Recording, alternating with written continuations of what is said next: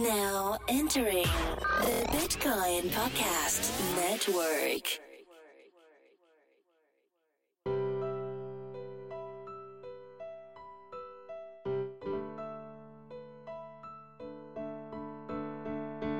This episode is brought to you by Shapeshift.io, the easiest, fastest, and most secure way to swap your digital assets. Don't run the risk of leaving your funds on a centralized exchange. Visit Shapeshift.io to get started today. And this episode is also sponsored by my patrons on Patreon. We got about 40 at about $700 a month. And so I like to give different examples each episode for why they support.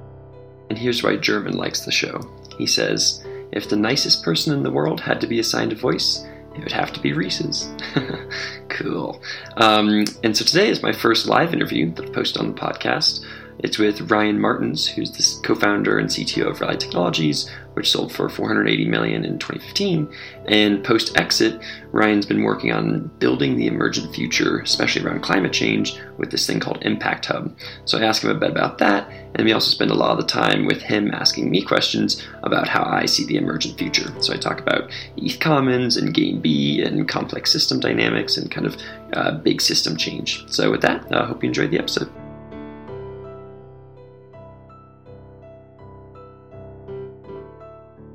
Hello, everybody, and welcome to another episode of Creating a Humanist Blockchain Future, where we take a systems thinking approach to doing good in the world. And today, this is a live podcast interview. And today, we have Ryan Martens here. And Ryan was the co-founder and CTO of Rally Technologies, which actually sold for $480 million, which is a lot of money, in 2015. And he's also very interested in the emergent future and is specifically working with this Communities for Change initiative, which we'll dive into in a bit. So, Ryan, thank you for being here. Rhys, really excited to be here. We'll talk a little bit about what brought me here, but it's neat to bring your community together with the one that we're working on here in the Boulder area. Yeah, so, thanks. That's good. Yeah. And just as a note, what we're going to do today is usually I just interview the person, but today we're going to do a little bit of cross-interviewing stuff where I'm going to start by interviewing Ryan about the work he's doing, and then we'll spend the most time with him interviewing me about the work that I'm doing. And then there'll also be time at the end for Q&A. So with that, let's dive into Ryan's stuff. Sure. I'm going to get in interview mode. So Ryan, what is... So you're leading this initiative. It's with the Impact Hub. It's with this Communities for Change thing. And it's also using, I think let's start though with this Theory U thing. And so Theory U, could you tell us about what is Theory U? Sure, absolutely. Yeah. So it's a method created for humans, specifically a change method. And the thinking behind it was, how would you create a method that would allow people to create the future that they want, not work from the past. So not increment from the past, but envision and feel what's emerging in the future and lead from the emerging future. That's one of the subtitles of what it is. We've tried a lot of ways to implement change. There's all kinds of change methods that come around in the world, whether you work from rationales or you work from where's the energy coming from in the system. But this one's really different. It's created by the Presencing Institute, which is a group out of MIT led by Otto Scharmer, which is tied to the systems thinking work that was done at MIT's Sloan School for years with Danella Meadows and others. Mm-hmm. And basically we're following a path of following this shape of a U, as they describe it, of initially starting with sensing, where are we at right now, then trying to presence and understand really what's actually emerging, then trying to work as a team to crystallize those things, and then we're going to prototype those. We'll actually move on and take the prototypes out of this process, iterate on them more at the Impact Hub, and present them at Boulder Startup Week, with the specific goal, in the case of our work, to work in the area of climate and climate impact and resiliency. Cool. I like it. And the thing that I specifically like about this is that it when you're trying to determine this new future, a really good way to do so is to make sure that you're using the correct process to do so. And with this one, with Theory U, it has this very blank slate feeling at the beginning, where you start with questions and you start with questioning, and you say, hey, not how things are today, but rather what is the future that we want to make, and then pulling us towards that. So I'm a big fan of that mindset. Yeah, it's been really effective. I've worked in this area for probably 20 years with people from that, from MIT and systems thinking. I've seen many of the tools, but have never put it together as a complete process.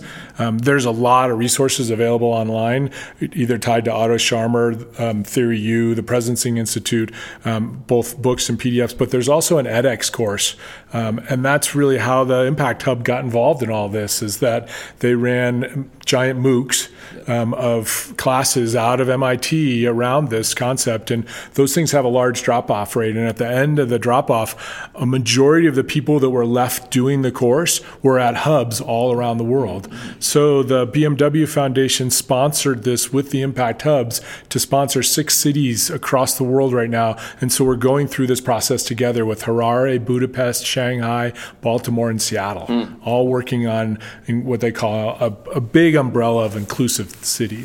Got it. And that's what this Communities for Change thing is. It's a multi-city thing where everybody's trying to make change within their city using this Theory U system. And are all of them, I know that the one that you're involved with primarily and the one for today is around climate change, resiliency. Are all of the current ones with that? No, the broad umbrella of inclusive cities was the context of it.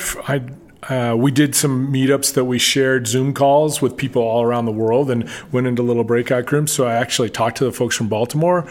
They're specifically working on the problem of redlining, which is, if you don't know much about it, it's part of how we give loans in the United States and how we've created systemic racism and segregation by redlining communities and saying you could not get loans in those communities. So that left African-American families in an ability not to be able to buy homes, and they had to rent and therefore not create equity in their home. So that's what Baltimore is going at. They were actually the folks who started that process in the 1930s, and the team in Baltimore is fired up about trying to fix it. So different people are working on different things, and then it's city by city. Cool. And then for the one today, this is part of what you call a learning journey. Exactly. So tell me, if Theory U is the kind of underpinning framework for how the methodology for how you're trying to create good change in the world by pulling towards the future, how does a learning journey fit in with that? So we're instructed to go out, and we were taught a number of techniques, especially around listening and trying to get down to a place where not only do you acknowledge the things that you're always listening for that confirm your biases, but those things that don't confirm your biases, as well as the emotional part of what's actually happening in you and when you go on these journeys. And so we're doing some work with B cycles, with Eco Cycle around what composting and zero waste of the future looks like. And this one's primarily around, the enabling technology of blockchain and what's that causing to emerge in the world? How can we sense into what that is, and how can we share that with the high school students that are in our class, as well as the folks from the Latino community, as well as people who are chief sustainability officers? Yep. So a wide range of people, and bringing them from kind of a blank slate perspective towards what this thing could look like. Okay, interesting. And I feel like a learning journey is helpful, especially as we did at the beginning with the kind of context that we're talking about, where it can be you kind of that confirmation bias, that ability to say, hey, this is the way that things are and have been. The learning journey, in theory, pushes you outside of that. Correct. Cool. And mostly we're supposed to, when they hear this podcast back, it'll be a chance for them to sense into what is it that they're hearing from all this, and how does that feel like it's emerging? The goals were to first open your mind, then open your heart, and then open your will to the change that's emerging. So those are things we've been trying to practice as a group. We've done a whole bunch. We have a set of facilitators at the Impact Hub in Boulder that are leading us through it, as well as then global faculty from the MIT campus that are broadcasting weekly homeworks that we have to do.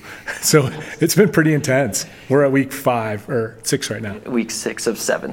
Of eight. Okay. We take a week off for spring break next week, and there's a few more learning journeys before we get through the end of this. I think that's something that we're unlikely to talk too much about today, or we might, but I want to insert it now, is this ability to did you call it a free will, or what do you call it? First was free your mind, exactly. Then free your heart, then free your will. Yeah. But you've those are steps. Yes, that's it's in that order. And I think that that's something that's, I think, crucial with all of this, is that it all starts with you. That you have to, if you are not secure yourself, or if you have issues with your ability to free your mind and to rationally listen to people, or if you have issues with like making commitments, thing or whatever, you're not going to be able to do much, so you kind of got to start with yourself. And then once you start with yourself, then you can address the world. Absolutely. All the homework is directed at us individually. So first we work on ourselves, and then we come together every week and work as a group, but only after we've done some work on ourselves. Yep. Yes. Self-work for the win. Cool. That makes sense. I don't think I have any other questions for context. Do you have anything else? No, we can pick some things up in Q&A too if I missed something, but I covered everything I wanted to cover. I think it gives you good context now from where I'm going to come to interview you. Yeah, exactly. Right? Ooh, we're turning the tables. Okay. So as I said, this is of a wide variety of folks from all different backgrounds and different ages and experiences that are trying to really understand what's the implication of this technology on the future. What can we sense into? So this notion of a humanistic future and actively creating it is one that certainly captures my ear, but I think everybody in the group, as we try to understand, why is it every day that we wake up and by the end of the day we've figured out how to pollute the planet that we live in. We've figured out how to widen the equity gap in what we're doing with no intention of our own, right? That none of us wake up wanting to do that, but what do we do every day, right? And so how is it that we could create a more humanistic or sustainable future? And for you, how do you see this emerging? Mm-hmm. Yeah, so on the point that you just stated there, that is this idea that we are all essentially individual actors within essentially an incentive set system. And as a result of that incentive set system, bad things can start to occur. So that's where it's like, we didn't try to make this, but the system made it happen. Yes. And so what's emerging is essentially a way to exit our current system through essentially democratizing the incentive creation process. So if you imagine that we have a bunch of incentive creation processes that exist today, blockchain, and we can talk about more of this later once we get more of the context, gives us a cheaper way to create new incentive systems that will allow us to hopefully exit our current system and create a new, better system that is more equitable and sustainable and things like that. I assume in addition to being cheaper, it's also maybe more accessible or user-generated, as opposed to I need the super user person with root access to the computer and somebody at Google to go fix this for me. That's not what you're talking about. No, yeah, and that's what I generally mean by democratization, is that it is either cheaper, easier, all those things. Hopefully we'll make it so that more people can do incentive creation. But I think it is worth saying before we talk about that, kind of this emergent future is based in the current present and our past. And so when we think about the past, let's start with the past and then go to the present and then talk a little bit about the future. So the past, if you look at the last 200 years, the last 200 years have been, there are these awesome 6 graphs that go across these different metrics. And you look at them and it's like, oh my God, 200 years ago, things were worse.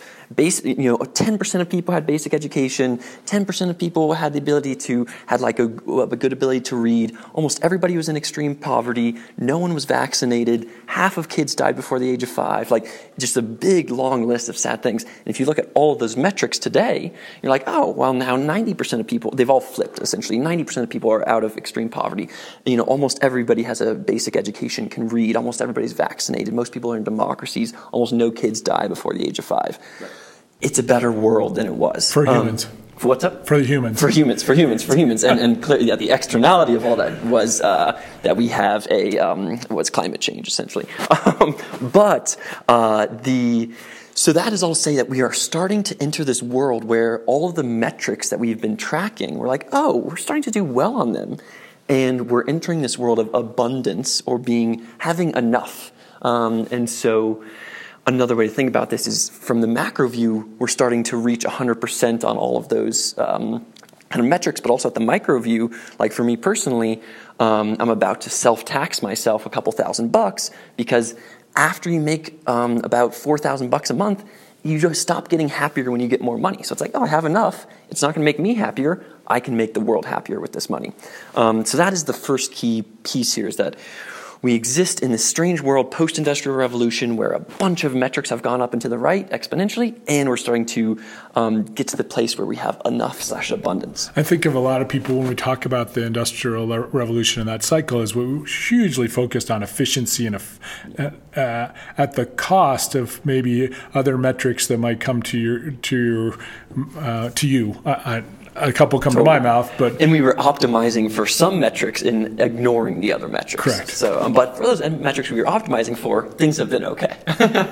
Maybe not a very balanced scorecard, but highly optimized on efficiency. Yes, definitely.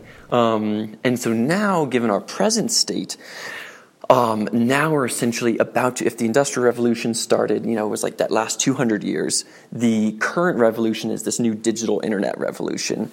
And that one is one where we're essentially going to start experiencing massive converging, exponential, accelerating technological change, which is a lot of intense words all put together, but I think all of them are pretty much true. And the reason for that is because we're about to have 4 billion people with smartphones in the world, and all those people with smartphones, because of the way the internet works, we'll be able to learn a lot more quickly. We'll be able to then create value more quickly and then distribute that value more quickly. If you make an app, it can go anywhere in the world. And so that quick value creation engine is generally a good thing because we will be creating more and more value. But that also means that we're creating these parallel value across so many different sectors, whether it's biotech and CRISPR or AI and robotics or crypto and blockchain or AR and VR. All of these things are going to be happening and are happening in an intense way. And as all of those things happen, we need to make sure that essentially what we did for the Industrial Revolution, which was ignore our externalities and ignore climate change, and now we're like, oh, we need to deal with that.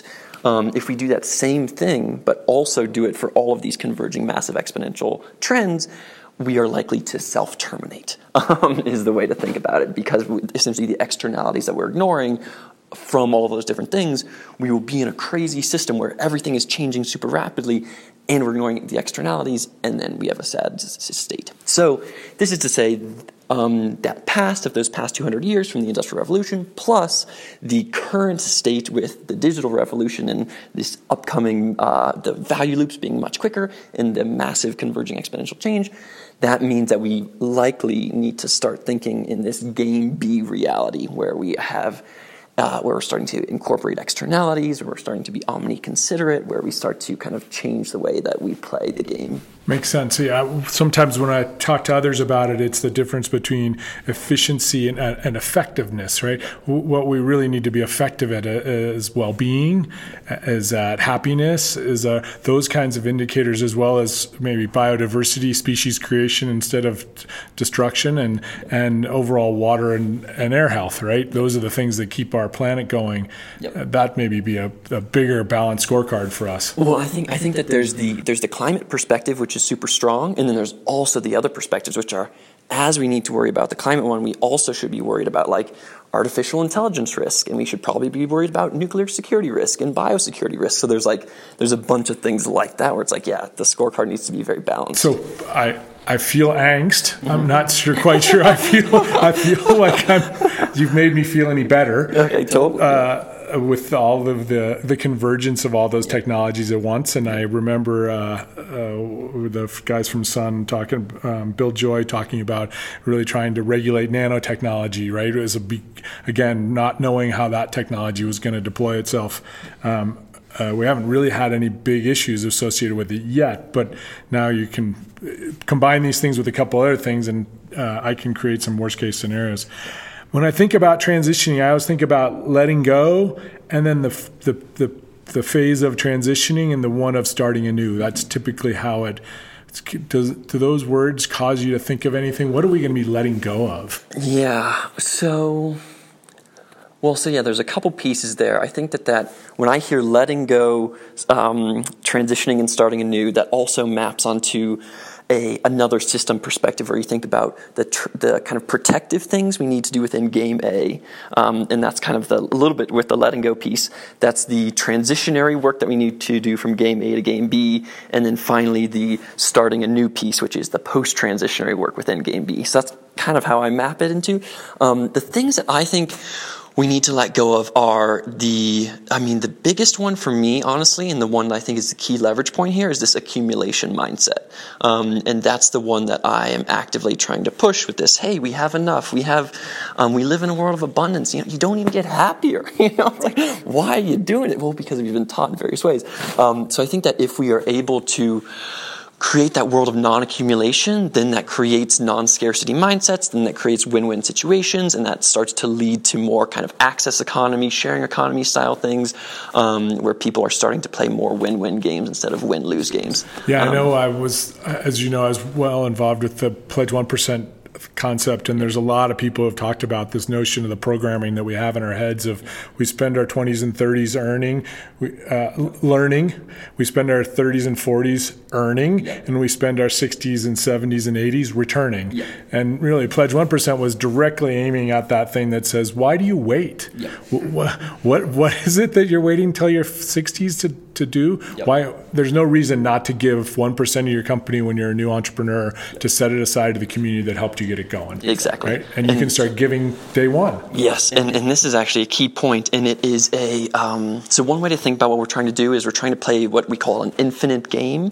And that's a game that you play just for the sake of playing rather than to win at the end. Because remember, if we try to win, then that's a win-lose dynamic, and the lose is a big lose, and then so it's a lose-lose dynamic. And so this infinite game, if you're trying to play that infinite game, you got to start at the beginning. And so for me, that's been kind of weird. Like I currently have about $20,000 to my name, and I'm about to self-tax myself about $4,000, $5,000 of that. And a lot of people would go, "You're stupid," And for me personally, I have been raised in I've been saving my money for a ton of my life, or I've had the saver mindset, and I actually had this realization recently where I was like, oh man, does this non-accumulation mindset mean that I shouldn't save for retirement? And it's kind of is true, and it's kind of a reality in which if you, like when you imagine two realities, if I'm 65 and that's 40 years from now, A, what's the world going to look like? And it's super different if we take all this stuff to be true. And so if I save, then I will have been creating this bad accumulation mindset, and everybody else would have had it, and they're like, oh man, and then we're in this sad reality. But if I, and it's like if I, I'm trying to remember exactly what it is, but like it's kind of like a thing where it's like you have to choose. It seems dumb to do it, but if you, I guess here's a way to think about it. If capital is no longer scarce, that's a transition that's occurring right now. That's a world of abundance. Then if you saved, you have something that no one cares about. And so that is kind of the mindset I'm trying to be in. Well, and there's people that are clearly demonstrating that with other pledges that are giving away their billions, yeah, and trying to use it now as opposed to setting up big private foundations that dribble out 5% of the earned capital every, yep, year, and they go on for generations and generations. It seems like now's the time to use that. Now's the time. Yep. So I know from looking at your background that you grew up here in Denver, you got a computer science degree, you've taught English in India and Santa Fe, you were a CTO and engineer of a 2014 TechStars company in the space associated with music and technology. You're one of the co-founders of the Denver ETH community. Yep, East Denver. Including, I'm not actually a co-founder, but I'm a co-organizer. Helper, there, yeah. An organizer, at least for the hackathon that was a week ago. Yes, definitely. Yep. And 4 months ago, you became the co-steward of a thing called ETH Commons, which, as you quote on one of your sites, is an organization that's co-evolving the phaseship to crypto capitalism and a blockchain future, yep, also known as Game B. Mm-hmm. From the talks I know, and from a little bit you've told me about Game B, which you might need to define, it seems very a very altruistic path. Mm-hmm. How did you get from that beginning to here? Mm-hmm. How did you get onto that? So where's the founding moment? I think the crucial thing is that for me personally, I've always been kind of hyper optimized for. I'm both very intentional. I love operating at the kind of abstracted meta level and scale level, and I'm very curious. So as a result of those things, it's like so when I was feeling. It was honestly kind of like some post-Trump stuff where I was like, okay, this is happening and the world in various ways is doing crazy things.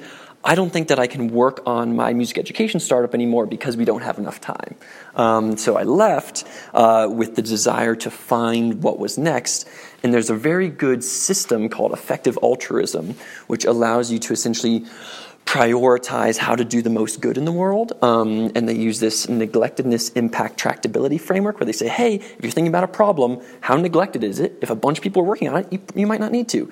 The second one is impact. If it's only going to affect like 10 people, it might not be that impactful. And then tractability is like solvability. So if you put some effort to it, can stuff actually happen? So using that kind of framework and mindset, they have this cause selection sheet. And this is on the internet. It's called, again, what was it, just to help? Effective altruism, and then the cause selection sheet, if you go to 80,000 hours, you'll be able to find a bunch of good material there. Okay. And the key thing for me was actually what I'm doing, which is kind of this like complex system dynamics, kind of positively shaping crypto asset stuff. That's not actually very high up on their cause selection list, but if you look at a bunch of their problems, a lot of their problems, if you think about the why those problems exist, like nuclear security, biosecurity, climate change, AI risk, all of those are bad game theory problems. And so if you solve bad game theory problems, then you can solve all of those. And so why try to solve one when you can solve all? So that's essentially what I'm trying to do. Nice answer. Yeah, that's neat. I haven't heard you say that before. Yeah.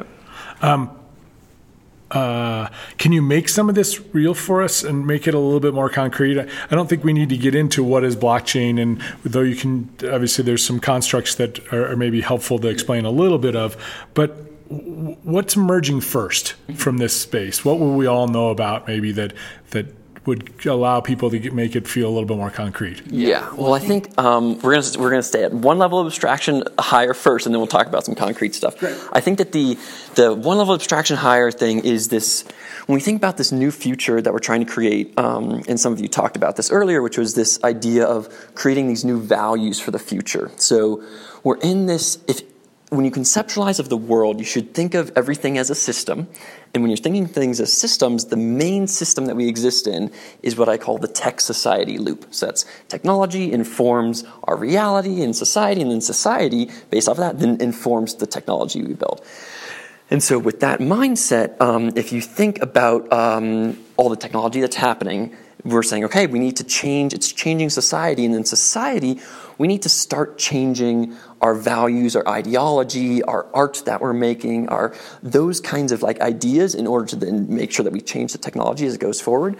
And so when we change that society, so that's one thing that I do in the space that we need to do is this, essentially you can call it like Game B evangelism, you could call it spreading these ideas, it's trying to change the ideology. And the mindset. The mindset, exactly, yep. The mindset. And that mindset is also, when you think about what we're trying to exit, a good way to think about what we're in now is like late stage capitalism. Sure. And there's even a really good subreddit on it, which is pretty funny.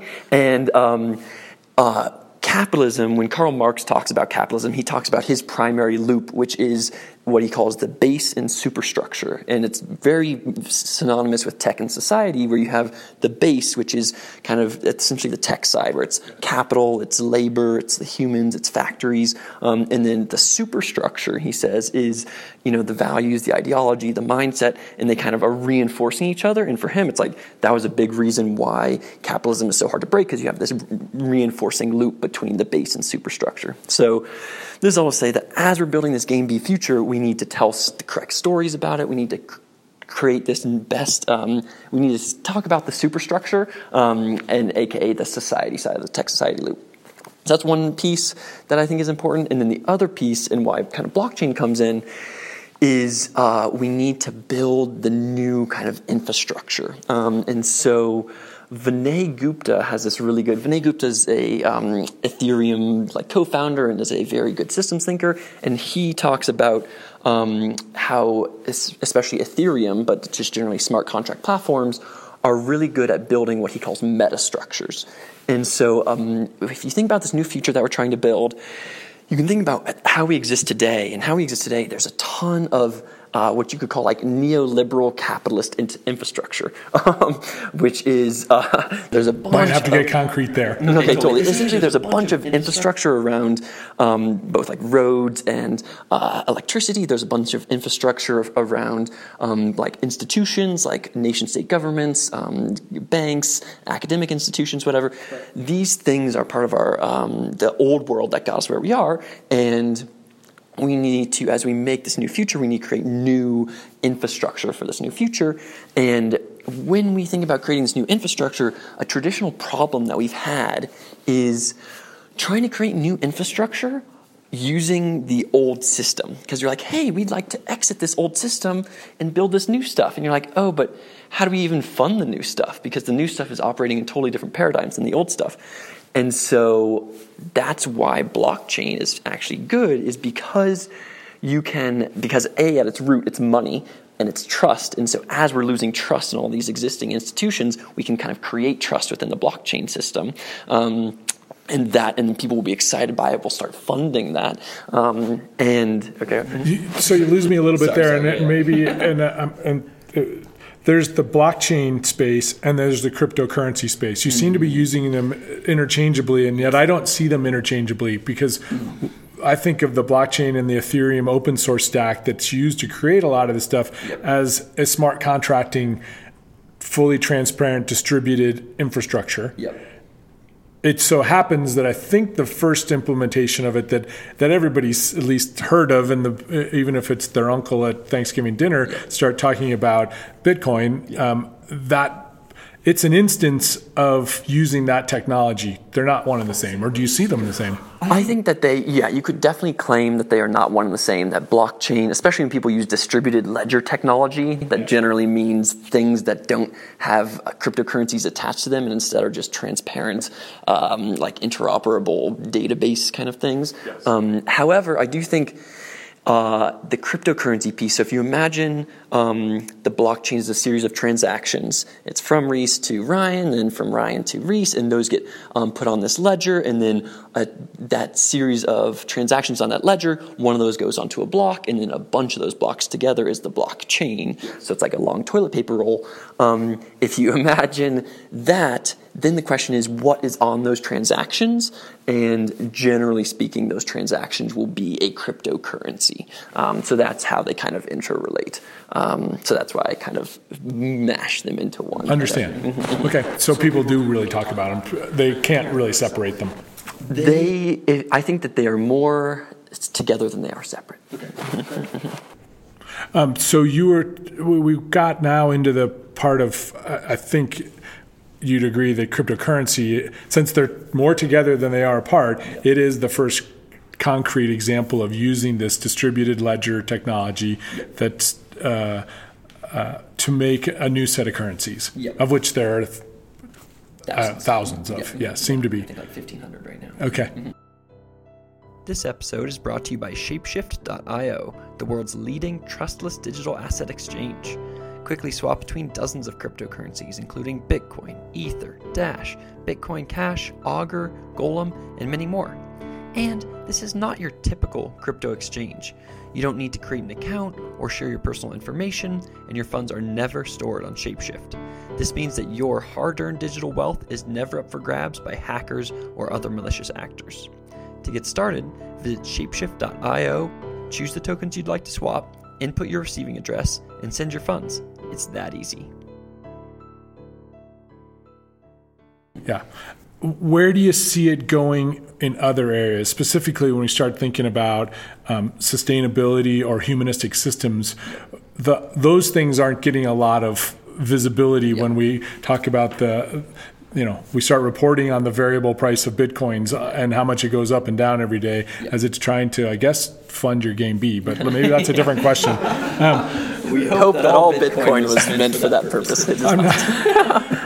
Okay, so but I got distracted. Back to the sustainability and humanistic places. What are some of the concrete examples that you see emerging in those areas? Yeah, totally. So I think that within those areas, so specifically thinking about something like sustainability, you have, in general, there are kind of two big areas. And so if you imagine the blockchain in it is that it's a very transparent thing and that people can look at it and it is not... It is not owned by one entity, so it doesn't exist in a silo, kind of like Facebook's data exists in a big silo. And so one thing that it's very good at is supply chains. So that's a place where you can start mapping out an entire supply chain. And if you map out an entire supply chain on the blockchain, then you can start to determine things about it. And you can say, hey, if we look at the supply chain, you can... It's easier than to say, hey, there's this thing called slave-free trade, which says, hey, how many slaves or which slaves or hopefully zero slaves were used to produce this good. And then you can also do a similar thing but with like kind of carbon tracking. So you can say, hey, we're producing this thing. You know, for example, the World Wildlife Fund has this tuna pilot that they're doing right now where they're tracking tuna from bait to plate. And they're showing with that you have these little RFID tags on the fish somehow. And they track that tuna throughout the supply chain, say, where did it come from? Was it fished illegally? Was it fished, you know, legally? How much carbon was used as it was transported. So that's some of these example things that people are trying to do within the blockchain space are supply chain transparency pieces. Yeah, that reminds me of what Patagonia has been going through for the last 20 years is it's tried to trace its supply chain, find where it's got organic or non-organic cottons, and then be able to monitor that supply chain continuously. And not hasn't been an easy process for them, especially when you're talking about recycled pop bottles or all kinds of things that they source to make their products. So this becomes then a way to do that more efficiently, effectively, but maybe with a lot more visibility for all as opposed to just hidden to them. Totally. And I think that a lot of the initial stuff is just pure, hey, we are IBM and we want to, and we work with a lot of companies on their supply chains and we're just going to help them be more efficient. And that'll be good in various ways, but then there's also the transparency piece, which will hopefully be good for us. So is that maybe part of the transition piece is this technology gets picked up for its efficiency capacities first, but it plants an infrastructure seed that can be grown and harvested later in the form of how much carbon is it? How far did that thing travel from? Who actually caught it? Who built it? How do I get it fixed? Exactly. And that might not be stage one, but it should be it. The infrastructure hopefully will be there. And then the other piece, which you've talked about a bit, is the carbon side of things, where you can essentially imagine tokenizing carbon, and right now the kind of carbon offset ecosystem. And so another thing that blockchain is good at is interoperability, because it's designed to be in between things rather than in silos or whatever. And so with kind of the interoperability piece, you also often get lower transaction costs for trying to then exchange these kind of carbon tokens. So hopefully you're able to understand it better. Understand the supply chain better, and then once you do that, you tokenize it, and then once you have it tokenized, then those things get exchanged more easily as well. So that's an example of that. Is there's a group led by this thing called Carbon X, and there's like 32 people in this blockchain carbon coalition that are looking at tokenizing carbon in various ways. And I think there's a big pilot in China happening right now with it. Maybe that last piece that's helpful for people to understand, as you said, it's an interoperability piece, and that is the notion of these smart contracts are mostly to be dealt with by computers, not by people. We're not going to sit at terminals and we're going to type some Word document and send it to the blockchain, and it's become a smart contract because we sent it to the blockchain.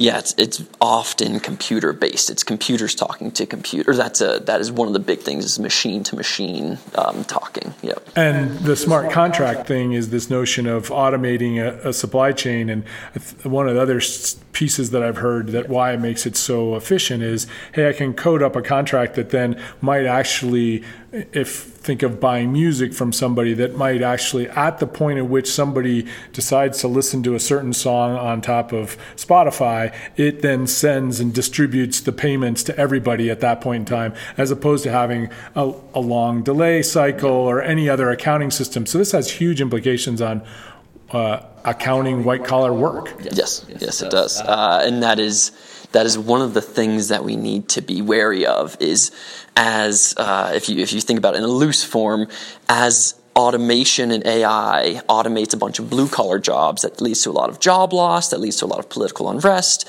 And then if you imagine blockchain doing a similar thing with white-collar jobs, and those two things kind of converging at a similar time, that could be an issue. And so that's what they call a creative destruction externality, which is the idea that when you create this new system, if we're trying to transition over to Game B in this new bottom-up world, and you have these trusted centralized institutions that have lots of power, like governments and banks and nation states and whatever, that is going to be, creating a new system, you got to make sure that you do it as smoothly as possible. So yes, we should be. When you think of scaffolding our way into this system, right? If we could have maybe like Kevin Kelly talks about, all technology is at least 51% good, mm-hmm. right? But if we can scaffold our way into the answer of the good, the benevolent side, as opposed to the oppressive side of things, when you think about scaffolding your way there, it's funny listening to some of your podcasts, and especially the one about the Denver hackathon that was just last month. The community is highly diverse, highly inclusive, altruistic in its behavior. Yep. Why is that emerging, and is that intentional in scaffolding? Yep. And who's doing that? Yeah. So is this all just done by a bunch of folks who are not worrying about their retirement? Is it the next generation only, or what's happening here? So it's kind of crazy. So. The easiest way to think about this, so if we think back to that tech society loop, and on the society side, these new values, this new ideology, one thing that a lot of people want is like, oh man, I just want hope for the future, you know? And then you look at the current status quo and you're like, oh my God. And trust in all of our institutions, and all of our, in theory, trusted institutions are going down a bunch. And so when people look at that world, they're like, man, I want a new future, but I can't find it here. Where can I find it? Oh, here. And then they look at crypto and they're like, whoa. These people have this vision of the future that I can actually buy into. And so you get a bunch of people who are essentially solving that same job to be done, this goal where it's like, oh man, I want hope. I can't get hope over here. Oh, I can get hope over here, which is why crypto, both for its monetary reasons, it's spread like virally through humanity, but also for its hope reasons, it's spread virally through humanity. So do you credit that to whom? Or to what? Yes, or sir. To what actions? What behaviors caused that to be hope? Mm-hmm, mm-hmm. So I think that there's part of it is you have a bunch of people who, it's kind of this reinforcing loop between when you have abundance and you have enough, then you can essentially start to do long-term thinking. And that long-term thinking allows you then to work on these more kind of macro-systemic problems. And so I think that... More altruistic problems. Altruistic problems, yeah, exactly. So you have... I think that is, and by the way, that's a great, when people talk about universal basic income, and they're like, oh man, it's just going to make everybody lazy. There's this really big study happening with GiveDirectly, a 26,000-person study, randomized control trial, where they are giving a bunch of UBI across 2 or 10-year time periods with these people, and their initial qualitative data from it, when you look at it, it's just like everybody's long-term thinking now. And so it's like, yes, this is so good. Back to your original question, though, I think that there is... So you have those people who essentially have all their other basic needs met. And then once they have their basic needs met, especially once the crypto price goes up, they definitely have their basic needs met. And then they think, okay, well, how do I achieve meaning in the world? Where's that job to be done? How do I do that? And they're like, well... I got this one on Maslow's Hierarchy of Needs. I got this one. Well, let's go up to self-actualization. Let's make that happen, you know? And so that involves then this kind of turning humanity into a better thing. I think that those kinds of – I think the I think that the job to be done of hope plus the abundance mindset and that allowing people to go higher up on Maslow's hierarchy of needs kind of created this new crypto world that is more for good. Yeah. I wonder, and I don't know, as I've taught you a little bit before, I've been on the search for how you create, as I've described, citizen engineers. Yeah. And a buddy of mine, Dave Douglas, wrote the book called Citizen Engineers, and open source is a primary component in it because it produced a lot for the commons, as well as allowed it to get used a lot in the industrial section. But when I spent a lot of time working on that with and researching and talking to engineers all over the place, including professors at the university here at Colorado, the thing I got stuck on was empathy. Mm-hmm. And that was the notion that it's hard to think in the long term and it's hard to think altruistically if your empathy bubble is not very big in time or space. Yep. And that comes from living in an insular life, one where you're trapped in a loop like poverty, or trapped in an echo chamber with only the people. I wonder if there's an empathy component in here. And this is me just listening to the podcasts of ETH Denver, the hackathon, and saying it was an amazingly inclusive and diverse group there. And there was a lot of like creative collisions. Were they intentional? So 2 points. One is on the point of empathy, if you look at that cause selection sheet that I talked about before, if you think about the other problems there are things like global health, global poverty, and then animal, factory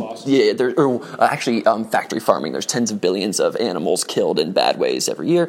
And so depending on how you weight those, that can go higher up. And so if those are all empathy problems, where people they don't have the abstract empathy to think about the cow or to think about the poor person in another part of the world. So that is another big problem that we need to solve in addition to the game theory problems, is a world in which and especially where we have the ability to do so with stuff like social media. Right now it's being used for the reverse reason, unfortunately, because that isn't aligned with their business models. But hopefully in the future we will be able to align these social media business models more with empathy. Yes, that was the first point. And then on your second point of how ETH Denver did it specifically, I mean, we were very intentional with our pushing for diversity, and then we were also pretty intentional with just creating spaces where people could do bottom-up stuff themselves. So we just for example, there was this weird art thing that happened where there were people on the roof that were doing this art thing, and they were doing their art where they're connecting it to the blockchain in various ways. And I had a friend who works at another blockchain company, who's this guy Brady, and I knew he was a music dude. And I was like, dude, Brady, you should do this thing or whatever. Yeah. I had no idea what he was going to do. He brought a ton of equipment. He started doing this crazy looping VR stuff up there, like, I had no, like, I didn't do any of that, but if you create a safe space for people to do it, then they will express themselves in the way that they are authentically themselves. So I think that was beautiful. Given where we're out on time, I know we want to take a couple questions from people in the audience. I want to say thank you. I really appreciate everything you're doing locally and obviously nationally and maybe internationally for the world, and trying to create Game B and living that way yourself right now. It was really helpful for us to be able to share that with the group as we're trying to imagine how to solve one of those empathetic problems associated with climate change, and realize that it is a problem closely nestled to a lot of other problems in a very complex system that when you start playing around with it, things move on you. Yep. So super helpful. I know you had a couple other questions that you wanted to ask before. I think that what you're, well, I guess two things. One is, and we'll do even a little quiz with the crowd right now. Guess how? So I've been a vegetarian for 10 years, okay, for the reason of climate change, because I was like, I read the book Eating Animals, and I read about the climate change. I was like, oh my God, I should be a vegetarian. So I've been a vegetarian or a reducitarian for 10 years. Guess how many dollars you could pay to an organization in order to offset those the carbon costs. Of eating meat or of eating meat. Okay, so if you weren't a vegetarian but you were a carnivore, and you said I wanted to have the same carbon footprint as a person who was a vegetarian. Yeah. What would my rec cost be like for a flight that I took? Exactly. So who thinks it's between $1 and $10? Who thinks it's between $10 and $100? who thinks between 100 and $1,000. This is for a year or for how long? This for a year. Yep, a year. I think you said you said a day. Oh, sorry, no, a year. Who thinks between $1,000 and $10,000? Okay, sweet. So it's $1.34. Is it really? Yep, which is crazy. And that's why this effective altruist perspective is very helpful, because they have they've essentially looked at a bunch of different carbon offsetting things, and there's this one called Cool Earth, which is 25x more effective because it works with land use and giving farmers the ability to use their land for other reasons rather than clear cutting the land.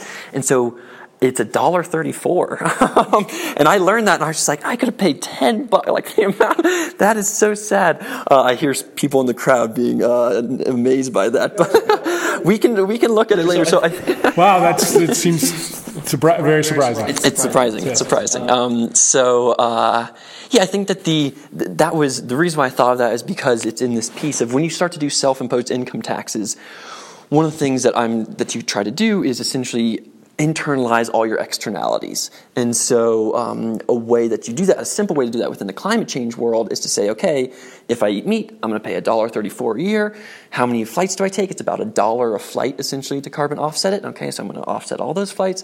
So you can essentially add up, and it's usually $40 or whatever a year to do that work. To get yourself to, as the Zero Impact Man book from the guy who tried to do it in New York City, tells the story of getting himself close to carbon zero. You could do it for $40 a year. Yep, yeah, exactly. So that is a fun little tip. And then the other thing that this is related to from the talking about a final key piece here, and just a thing for the listeners at home or whatever, is the way in which I'm kind of. So if you think about, someone like Gandhi said, be the change you want to see in the world.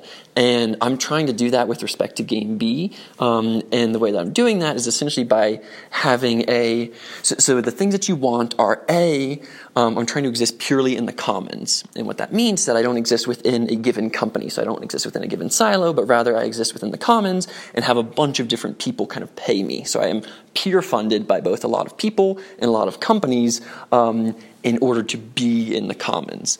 And then another key thing that we're trying to transition to is the abundant mindset, the we have enough mindset. And so that is another thing here where I exist. I essentially make my money through Patreon, which is kind of like Kickstarter, but for subscriptions, where you give people a certain amount of dollars per month to do their thing. It's usually used for like musicians or whatever. And I'm through Patreon, and then this version of Patreon called StakeTree, which is an Ethereum-based Patreon, essentially. And with both of those, the people who are paying me, who are supporting me because they have that abundant mindset. So I'm essentially telling people, look, not only do I have the abundant mindset and I have my own self-imposed income taxes, but you should do this yourself as well, and you should support the commons, and you have enough, and you have all these things. And so it's trying to create essentially this a virally propagating bottom-up peer-to-peer funding system that accounts for the commons. That's what I'm trying to do. That's creating the future today. That's me trying to live the future today. Yeah. So if you want to support me on Patreon or StakeTree, you can go to staketree.com/Rhys Lindmark and support. So I think that's another kind of crucial piece here. Yeah. Neat. Cool. Should we open up for Q&A? Absolutely. Okay. Who? Let's. And you can talk into this if you want to. Honestly. Okay.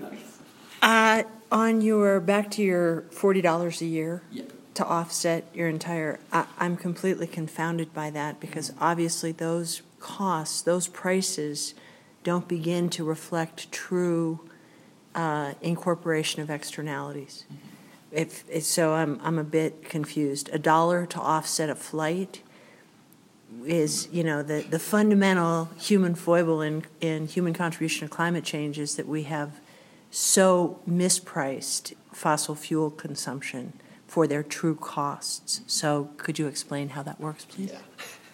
So I'll first state that I think that's a good question. Also, you're the sustainability director of the school, so there's a good, not a non-zero chance that you know more than I do. So here's the numbers that I know. If you through this thing Cool Earth, and I can send you the link afterwards. It's a very long article looking at when you pay money to Cool Earth, which is a nonprofit. and then from the money that you pay them, how much forest do they protect per dollar, and then how much of that per dollar cost, and how much rainforest then accounts for essentially a carbon offset, or one carbon ton equivalent. So the numbers that I know are, it's $1.34 for 1 metric ton of carbon CO2 equivalent. That's the number that I know. I also know it's 25x better than the next best one. That's where the big thing is coming. Because most of us, when we think about RECs, if you looked like on the United page or the Delta page, and you looked at offsetting a flight, it would be in the neighborhood of about $20. Yeah, exactly. But what you're saying is this Cool Earth group, yep, who's paying farmers to use the rainforest land in a different way so that it doesn't get plowed up, is 25 more times effective, yeah, than most carbon offsetting things. So yeah, that may be where we're getting a little off in that math. Yeah, yeah. I think it's that, and I think the other thing that a lot of people have the wrong mindset around is, or the wrong data around, is, for me personally, I had this too, which is that I didn't think that one transatlantic flight is equal to a year of vegetarianism, you know? And I was like, oh man, you know, like, so learning, and you could say, oh man, either way, but so I think that's the other crucial thing, is ordering of magnitudes, the different kinds of ways that people try to carbon offset. Does that answer your question? Okay, sweet. Are there other questions? Corey? Yeah, Rhys, how do you deal with, so like you've been vegetarian for 10 years, you are a vehement but not actually vehement effective altruist, like, and you're around people who aren't vegetarian, and you're eating, you're watching other people eat what they eat, and you know what impact it has, and you know also what impact they could have if they took 1 or 10% of their income and did all these things. How do you calm your soul from not getting so cynical and jaded and and want to outlash being in that environment? That is a good question, one that I get a lot as well, which is, when you are a person, because it's from a pure game theory perspective, I'm essentially decentralizing power away from me. I'm reducing my own happiness to some extent. I'm doing these things, and the rest of the world isn't. It's like, oh man, that's sad. And don't I get angry at them or whatever? I think that for me, it's I'm not really an angry person, and it's a kind of a curiosity piece. I think is honestly what it is.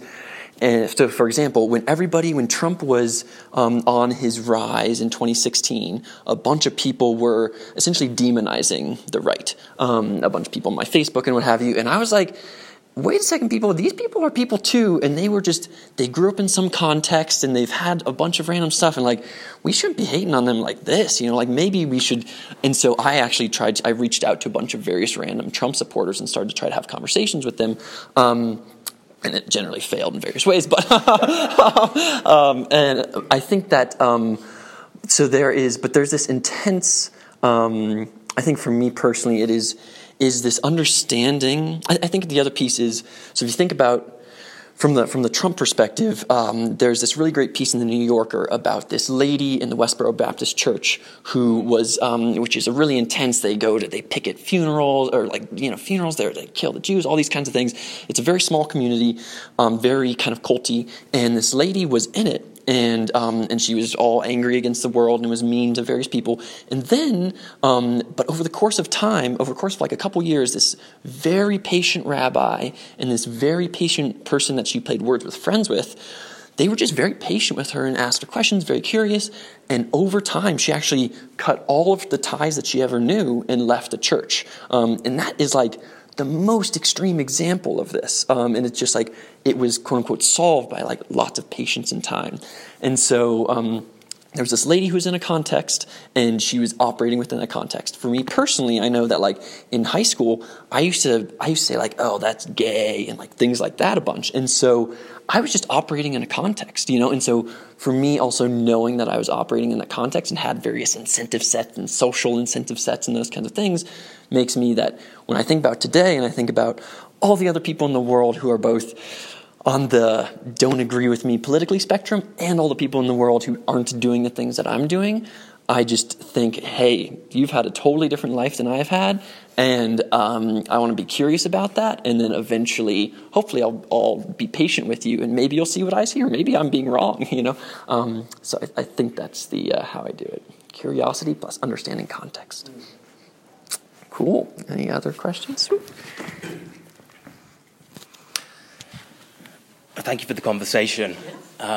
Rhys, you mentioned that one of the issues with creating these new infrastructures and technologies that are more next-level systems, Game B, is that we're creating them from a Game A place.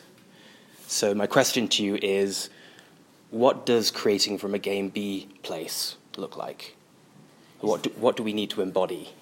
Is your question about how we create Game B systems with Game A funding, or is that your question?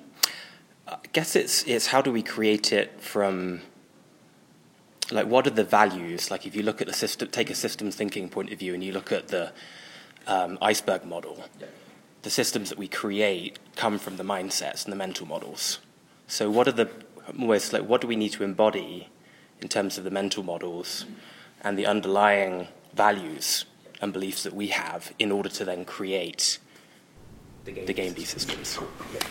I'll answer part of that because it's a tie into to your other question, but maybe it's also a lead into where you're going to go, and that was so that's real specific to what we've been doing in Theory U, right? Is there's a model in Theory U that has at the top an iceberg. Iceberg is the symptoms, the problems that we see in the world today. The level below that is a set of patterns of behavior that happen. There's structures that create those patterns of behaviors, systemic structures, and that all emanates from a mindset, right? And the three areas that we've spent a lot of time talking about in Theory U are a crisis in the disconnect between myself and nature, myself and others, back to empathy, and myself and myself.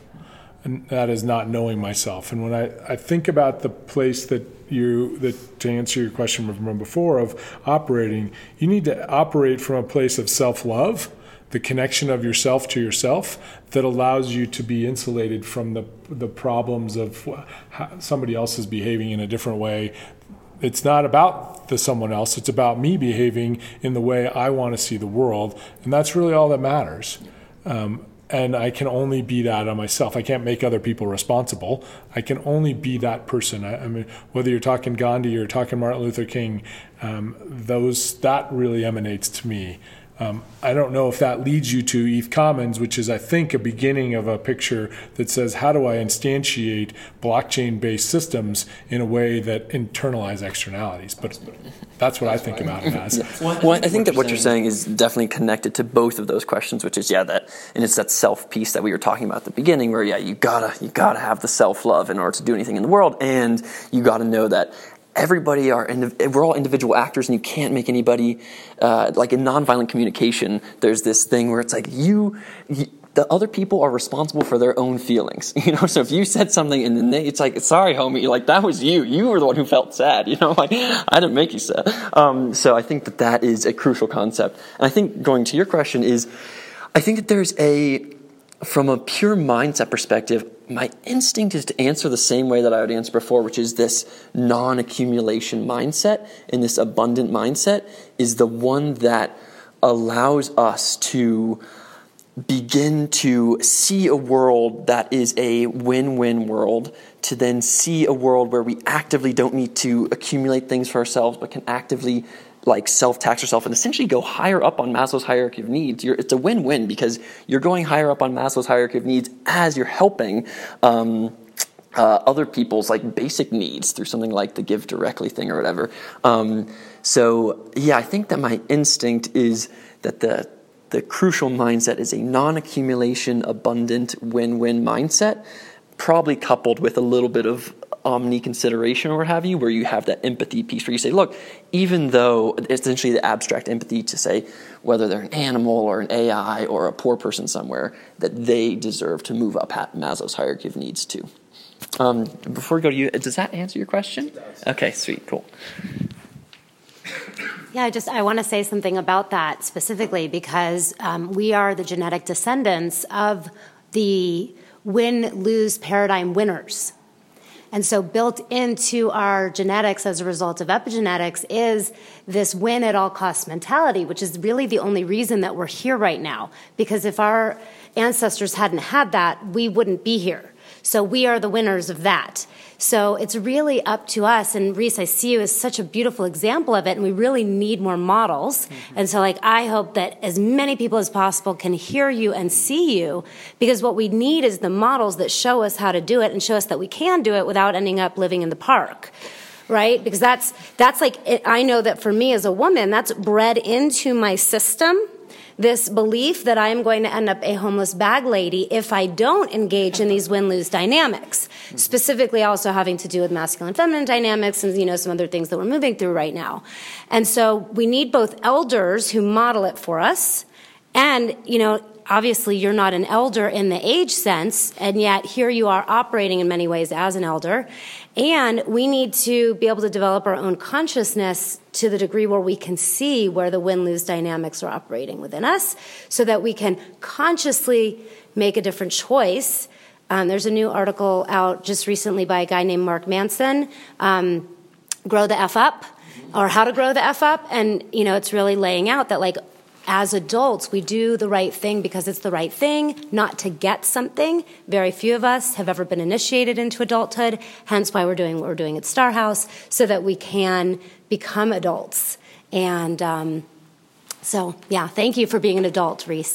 And I just agree with everything, so much of what you said there. And two quick points on it is, one is, so we are definitely the winners of this win-lose game. And you can imagine for me, I grew up as a rich white male in America, straight, name all things. I got them. Yeah, exactly. Oh, sweet. They're awesome. Thank you, by the way. Yes, thank you. But the thing that's crazy with this, and what you're talking about, Allie, with this, the fear of becoming the bag lady in the park.